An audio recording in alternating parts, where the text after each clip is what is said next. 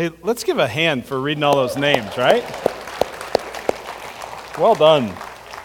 I told Josh, I said, hey, you better practice this because if you just wing it, it it's going to be trouble. There's a lot of names here. And uh, yeah, he did, he did great. So, uh, good morning. It's great to see you. My name is Luke. I'm one of the pastors and delighted to be able to open up God's Word with you. Uh, before we do that, though, I want to make an announcement. We're making this announcement across all our redemption congregations today about the next uh, redemption congregation that we're planning to plant. And uh, if you are from the West Side or have friends or family on the West Side, uh, this will hopefully encourage and excite you. February 8th, we're going to launch Redemption Peoria. Redemption Peoria, February 8th, yeah. And uh, currently, the plan is for them to meet at the Peoria Center for Performing Arts. And uh, Sean Myers is going to be the church planter for that. He's been a pastoral resident with us for a number of years. Uh, some of you may remember him. He preached here once, super high energy. Uh, if you heard his story, you know he spent some time in the foster care system, and God has really uh, just redeemed his life in a powerful way. And uh, he's going to be leading a core of probably 50 or 60 folks, mostly from Redemption Arcadia, who currently live on the west side side and are going to be planting over there. And uh, we anticipate that that could really uh, launch with some significant strength. So please be praying for them. That's the Sunday after the Super Bowl. And uh, we'll keep you posted on more information as it comes. But, but for now, just want to rejoice and, and uh, pray about what God is doing for that. So um, that's, that's that announcement. We're going to dig into this passage now. And we're winding down our series in the book of Romans. that we've been at it almost a couple years. And as I think back a few years ago, right as we were starting, uh, a lot of people would say to me, Oh, I'm so excited to, to have us go through Romans. I love Romans. And I'd say, Oh, yeah.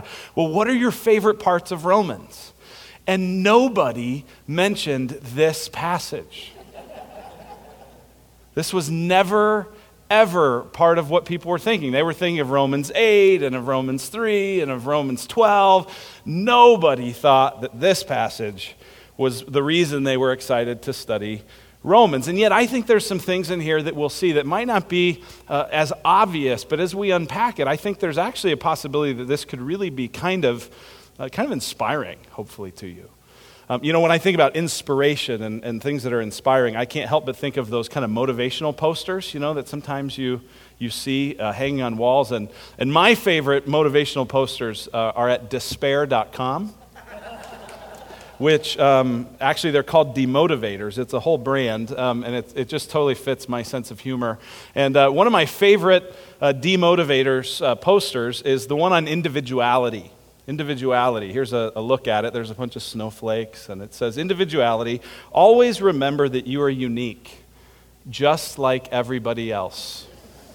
I just, I love that because it just sort of speaks to how how kind of ordinary we are. Ordinary we are. We're not all that special. Uh, you know, when I was thinking about that, it made me think of this, uh, this uh, video I had seen on YouTube of David McCullough Jr. He's an English teacher of a high school in, uh, in Massachusetts, and he gave a commencement speech at the graduation a number of years ago, uh, like 2012 and it was incredibly popular. It was this little video. It wasn't shot in super high quality, but he's giving this speech. And uh, if you go watch it now, you can, you can look it up. It's, it's been watched on YouTube over 2.4 million times. And he's actually sort of taken the core idea of that commencement speech and, and turned it into a book. And I want to share with you a little bit uh, uh, uh, from that speech. It's, it's a little bit of a longer quote, but I think it's, it's helpful, and it sort of is right in line with that, uh, that individuality poster. Here, here's, what, here's what David McCullough Jr. Uh, says He says, Commencement is life's great ceremonial beginning, with its own attendant and highly appropriate symbolism. And your ceremonial costume, shapeless, uniform, one size fits all. Whether male or female, tall or short, scholar or slacker, spray tan prom queen or intergalactic Xbox assassin, each of you is dressed, you'll notice, exactly the same. And your diploma, but for your name, exactly the same. All of this is as it should be because none of you is special. You are not special. You are not exceptional. Contrary to what your U9 soccer trophy suggests, your glowing seventh grade report card, despite every assurance of a certain corpulent purple dinosaur, that nice Mr. Rogers, and your batty Aunt Sylvia, no matter how often your maternal caped crusader has swooped in to save you, you're nothing special. Yes, you've been pampered, cosseted, doted upon, helmeted, bubble wrapped. Yes, capable adults with other things to do have held you, kissed you, fed you, wiped your mouth, wiped your bottom, trained you, taught you, tutored you, coached you, listened to you, counseled you, encouraged you, consoled you, and encouraged you again. You've been nudged, cajoled, wheedled, and implored. You've been feeded and fawned over and called sweetie pie. Yes, you have. But do not get the idea you're anything special because you're not. The empirical evidence is everywhere. Across the country, no fewer than 3.2 million seniors are graduating about now from more than 37,000 high schools. That's 37,000 valedictorians, 37,000 class presidents, 92,000 harmonizing altos, and 340,000 swaggering jocks. But why limit ourselves to high school? After all, you're leaving it. So think about this. Even if you're one in a million on a planet of 6.8 billion, that means there are nearly 7,000 people just like you. And consider for a moment the bigger picture your planet. I'll remind you, is not the center of its solar system. Your solar system is not the center of its galaxy. Your galaxy is not the center of the universe. In fact, astrophysicists assure us the universe has no center, therefore, you cannot be it. Isn't that great? So the, so the book he wrote is called You Are Not Special and Other Encouragements. And uh, I just thought that was so funny. I mean, th- this, this doesn't feel like a Joel Osteen sermon at this point, right?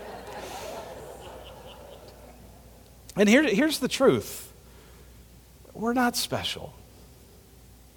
We are, by definition, average. We're ordinary. But here's what's amazing about the Christian faith the Christian faith has spread and works in extraordinary ways, but always through ordinary people. That's one of the things I love about this passage. In this passage, the Apostle Paul is talking about his travel plans and his desire to spread the gospel places and take a collection uh, for poor people and ask people to pray for him. And he lists off a bunch of names of people that he cares about. And all of that is just ordinary stuff that was in the process of changing the world. We are ordinary. Now, I don't think ordinary necessarily means mediocre, but we're average, we're ordinary.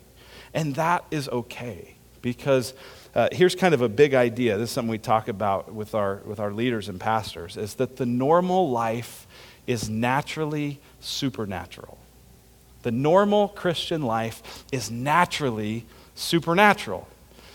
Think about it. If you're a Christian, this means you've been made by God, and you've not only been made by God, but you're being remade by God. You're a new creation in Christ because Jesus Christ, God's Son, has come into the world. He has lived in all the temptation that you face, but He's done it victoriously where we've done it in failing. He's punished on the cross for sins He doesn't commit. There's our sins and he rises again victoriously. And if we trust in him, we are united to him by faith, we've seen in the book of Romans. Not only are we united to Christ by faith, so that God sees us the way he sees his son, but we are then filled with the Holy Spirit. The third person of the Trinity, God himself, comes and, in, in, in lives in us. That is supernatural. That is powerful. That is world changing, and yet it happens in ordinary us. Right? Think about it. Think about the context in which people's lives are changed. It's very, very ordinary. We wake up, we brush our teeth, we go to the bathroom, we eat, we figure out something to wear, we drive to work, Oftentimes, work can feel very routine, very mundane, and very, I guess I'm doing this again. We drive home, we're with people that we see all the time, and it's just, it's just the same thing over and over. And we eat, and we drink, we go back to bed. It's ordinary. And yet, it's in that context that children form their deepest values. It's in that context that relationships are formed so that when life hurts, you go to someone and you have someone that has some real answers about how Christ can intervene. It's in that context that God changes and grows us. See, the, the normal Christian life is naturally supernatural. This ordinary thing has the power, through all of its ordinariness, to result in something extraordinary. So, as Paul's sort of wrapping up this letter, as he sort of has all these things that aren't everybody's favorite thing to study, just kind of these ordinary discussions about here's my plans and here's what I'm doing. I think there are some powerful lessons to see about what is involved in just the ordinary Christian life. You, you kind of see Paul here, you know, hanging out on Sunday afternoon in his, you know, workout shorts. And he's just kind of talking about here's what's going on. And in the midst of that, I think we get a chance to really see uh, what's involved in the ordinary Christian life and how could that actually uh, change things in powerful ways. So, we're going to see a few different things, three different things that the normal Christian life involves. And the first one that we're going to see is that the normal Christian life involves generous giving.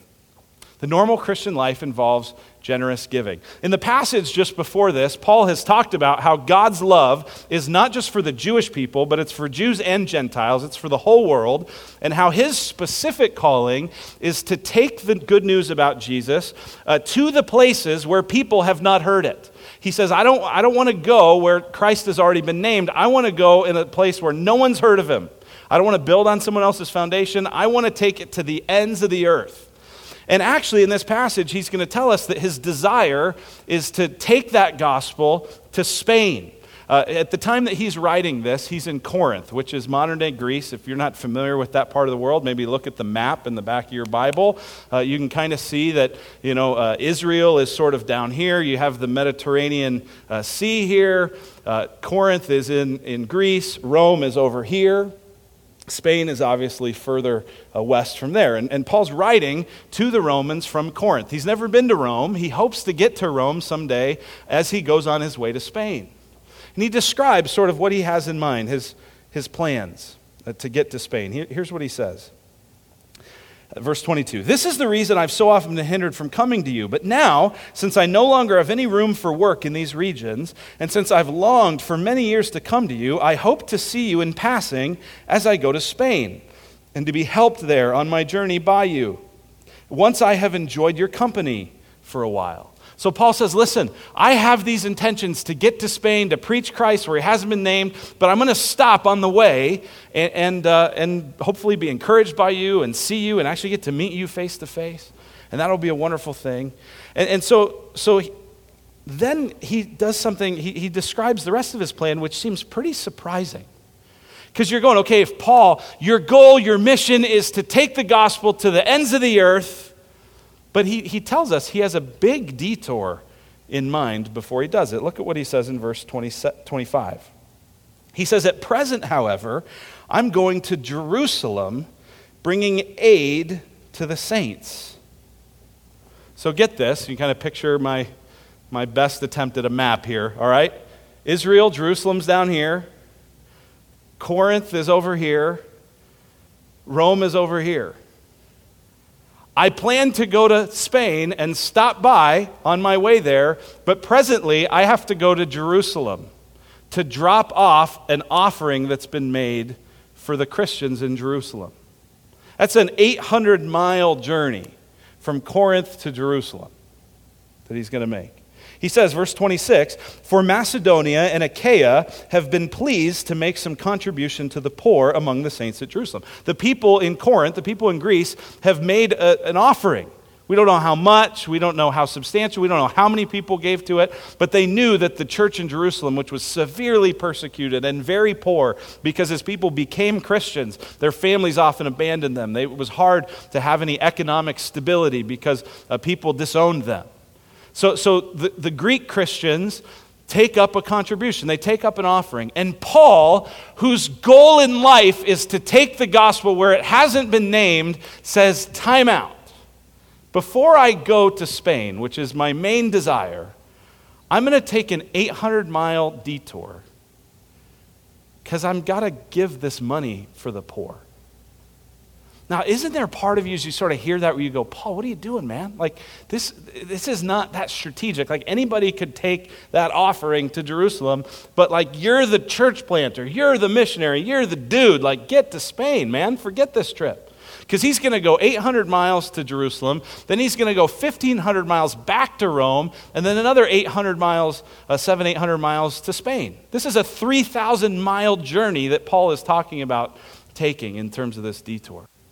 Why is he willing to do that? Here's why because the normal Christian life involves generosity, especially to the poor and vulnerable. Paul didn't see it as, well, here's the big mission, and here's this thing I guess I got to do. He said, no, part of God's mission, part of the normal Christian life is ordinary Christians being generous, especially to those in need. Here's what he says in verse 27 about the people in Corinth who gave. He says, For they were pleased to do it, and indeed they owe it to them. For if the Gentiles have come to share in their spiritual blessings, they ought also to be of service to them in material blessings. You know what Paul's logic is here? He says, listen, the normal part of the Christian life is being generous with your material goods.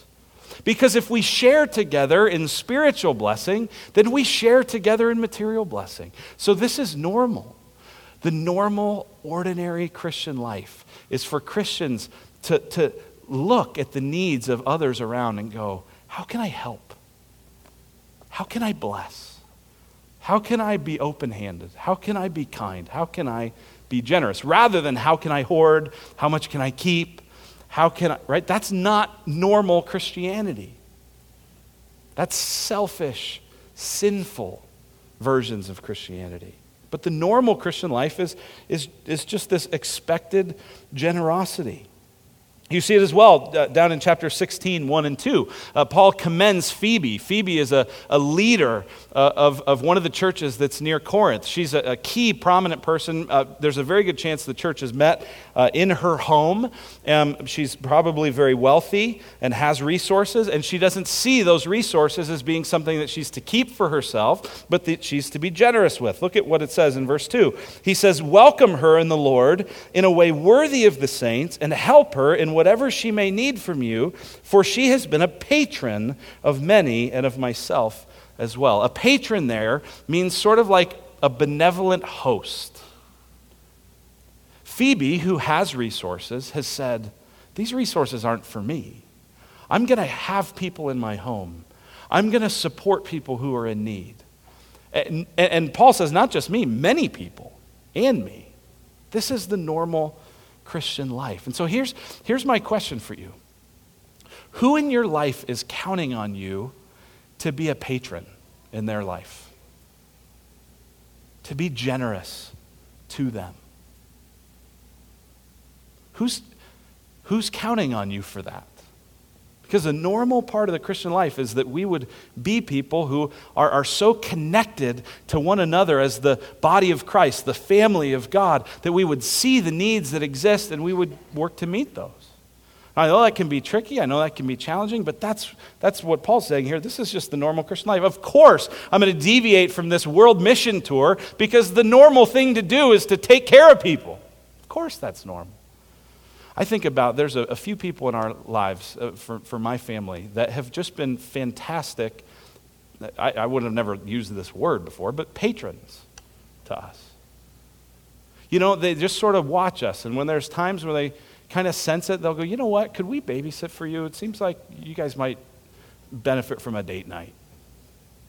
Or one time, some friends came over with this just big old box of everything we love from Costco. So we just want to be a blessing to you. I, would ask, do you have someone like that? But I think the better question is, are you being someone like that? That's the normal Christian life. And I think it's especially needed in, in this part of the city and in this state and in Arizona. I think it's incredibly important because not everybody's from here. Not everybody has family, right? Family becomes kind of this built in patron. And yet there's so many people that are not from here. They moved. Or, or even if they're, they're from here, they grew up on another side of the valley. They don't see family. They don't have that sort of security system. And we can be that for each other. And the normal Christian life is this life of generous giving, of seeing things, I, they're not mine, I don't exist to take, I exist to give. Why is that normal? It's normal because that's what Jesus did. That's who Jesus is, right? If we are Christians, we're little little Christ, trying to follow after him, right? The nature even of the gospel, the most famous verse in the Bible is, For God so loved the world that he gave his only son. So, the nature of, of Jesus, the nature of Christianity is, is to give. This is why I'm so encouraged, just between services, uh, they're, they're hauling in all these toys that you all brought uh, for M25. We're taking this uh, special, we, we take a collection of food every month, uh, but especially this month we collected toys that are going to be uh, used at the House of Refuge event the, of this partnership we do, and to see how many toys are coming in there and how they're good toys, right? I mean, these are not like leftover uh, things. Like, you guys have been generous. And I see that and I applaud it and I rejoice in it and I go, yes, that's normal. That's good. That's right. That's what the Christian life should be. There's another thing uh, that, that we kind of pull out of here that's sort of a normal part of Christian life. Uh, is, is planning and praying. That's the second thing. The normal Christian life involves planning and praying. This whole section is really Paul describing his plan, right? I, I, am going to I'm gonna go to Jerusalem, and then I'm going to stop by and see you, and then I'm going to go to Spain. And this is sort of uh, everything that I intend to do. He says in verse uh, 28 uh, when therefore I've completed this and have delivered to them what's been collected, I will leave for Spain by way of you. I know, hear the certainty there? I know that when I come to you, I will come in the fullness of the blessing of Christ. Right? Paul makes this plan. And, and, and we sometimes have to ask is it okay to plan? Because there's passages, especially like in the book of James, that says, hey, don't boast about tomorrow. Don't say, hey, tomorrow I'm going to do this, and next month I'm going to do that. But say, if the Lord wills, I'll do this. Here we see Paul making a plan, and yet Paul's confident that no matter how the plan sort of shakes out, in the end, he's going to come in the fullness of the blessing of Christ. Planning's not a bad thing as long as you understand that it's in the hands of the Lord, and Paul understood that. We see that from uh, the book of Proverbs, which uh, Paul would have been very familiar with. Proverbs 16:9 says, "The heart of man plans his way, but the Lord establishes his steps." Proverbs 19:21, "Many are the plans in the mind of a man, but it is the purpose of the Lord that will stand." It's fine to make plans. There's nothing wrong with that. It's normal. But, but in our planning, it's to remember God's in charge of this deal. I'm not king. I'm not sovereign. I don't run the world. I don't even run my own life. God does. And so, therefore, the normal part of the Christian life is, is planning, but then it's also involved praying. And that's the next thing that Paul does.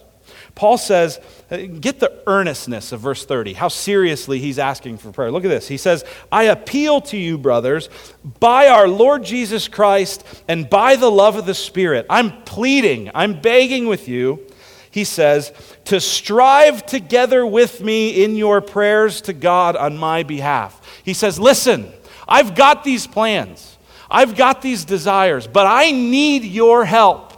I need your prayers. I need you. And the word there, it's so interesting. Strive has it with the idea of this sort of earnest effort being poured out, that it's not going to be easy. That I want you to pray for me. Strive together with me in praying. Pray for me. That should be a normal part of our Christian life. That we are regularly saying, hey, you know, maybe it's in a text, maybe it's calling somebody, maybe it's just seeing somebody and going, hey, would you pray for me about this? I've been convicted a few times where someone's gone, hey, how can I pray for you? And I go, I don't know. That's a really pathetic way to live. If you don't know how you, right, if you're not so aware of your dependence on God and your need for His direction that you instantly know, here's how you can pray for me, then, then, then maybe you need to spend some time thinking about that. And, and we, what a blessing. I mean, every week I'll get texts and I'll send texts to people go, hey, pray for me about this. I need your help with that. And this is normal part of the Christian life. And so uh, Paul specifically prays for a few different things here. Uh, he says in verse 31, pray that I may be delivered from the unbelievers in Judea. He knows when he gets to Jerusalem, people are going to be very against him. They're going to oppose his message. They're going to oppose the love that he's had for the rest of the world. He says also, pray that my service for Jerusalem may be acceptable to the saints. That's the offering he's taking. Pray that it would be a blessing. Verse 32 so that by God's will I may come to you with joy and be refreshed in your company. May the God of peace be with you all. Amen. It's interesting, these prayer requests that Paul has. He says, Pray that I'd be delivered, pray that the, the offering would go well, and pray that I'd just be refreshed when I get to see you. And so the question is how did Paul's plan, mixed with the prayers of these people, how did it turn out? What's interesting, we actually get to read in the book of Acts because the book of Acts tells us about what happened. It tells us about Paul's journeys, it tells us about these things. What it tells us is that when Paul got to Jerusalem, sure enough, the unbelievers in Judea, those religious, zealous uh, Jewish Pharisees, opposed him. They came up with a plan to kill him that fortunately was subverted because one of Paul's relatives overheard about it and he was able to escape. But because of all of that kind of chaos and disruption, he'd been arrested by the Roman government. And so, sure enough, when he gets to Rome a number of years later, he gets there and he gets to see these people. But instead of getting, to see, getting there kind of on his own journey or on his own ship that he kind of links up with, he goes as a Roman prisoner. And when he gets to Rome, he gets there under house arrest. Now, get this this isn't like, you know, deep in the bowels of prison. You know, there were other moments when Paul was there, but in this particular case, he's under house arrest. He, he, was probably under house arrest in Rome for a number of years, and people were allowed to visit him, and Mark and Tychicus and Luke and a number of other companions were with him, and he was able to do a lot of ministry there. But he arrived not with the kind of freedom that he probably imagined, not with the, not the way things he, they didn't go the way he thought.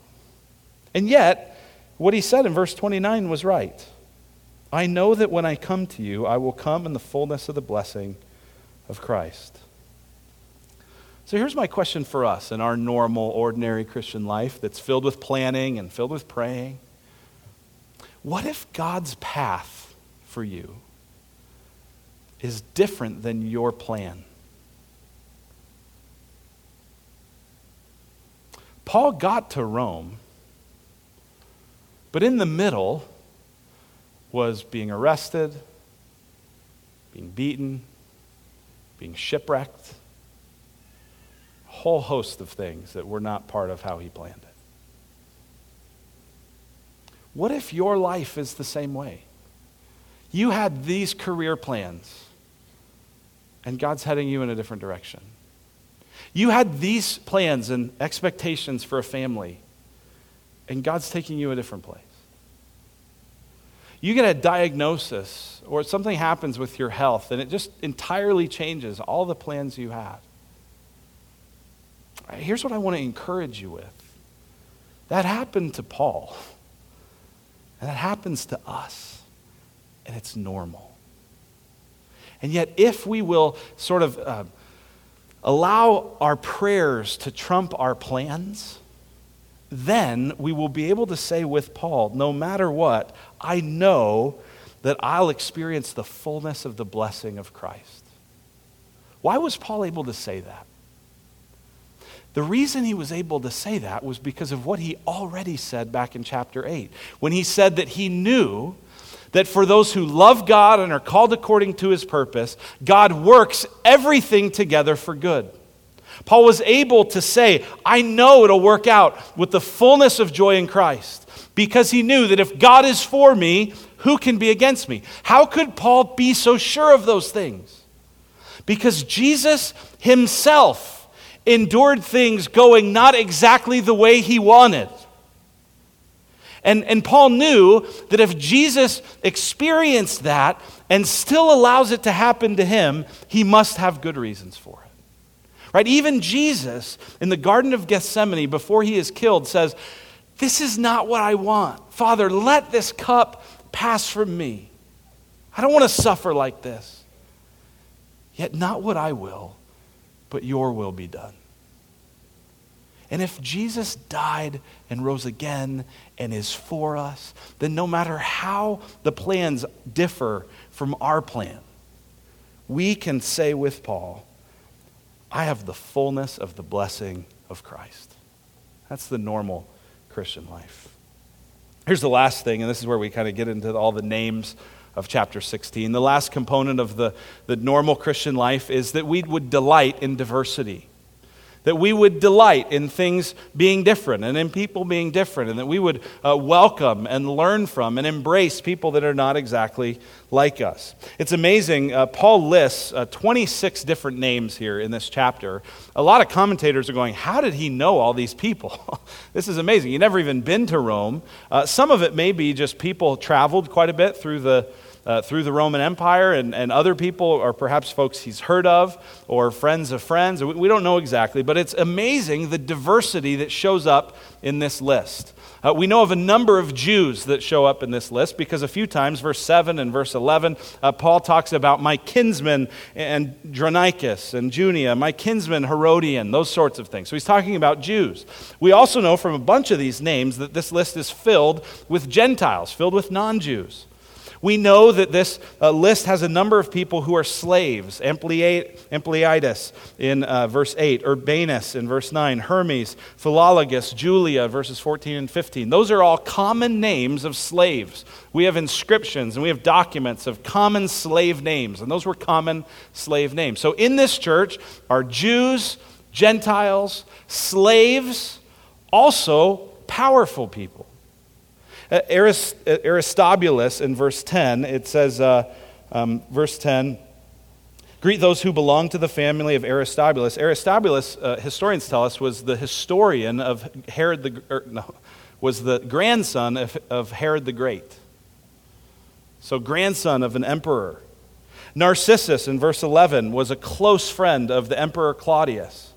Paul's greeting them. So here's what's amazing Paul, even in his greeting, shows us that the gospel has the power to go up to the powerful and down to the powerless.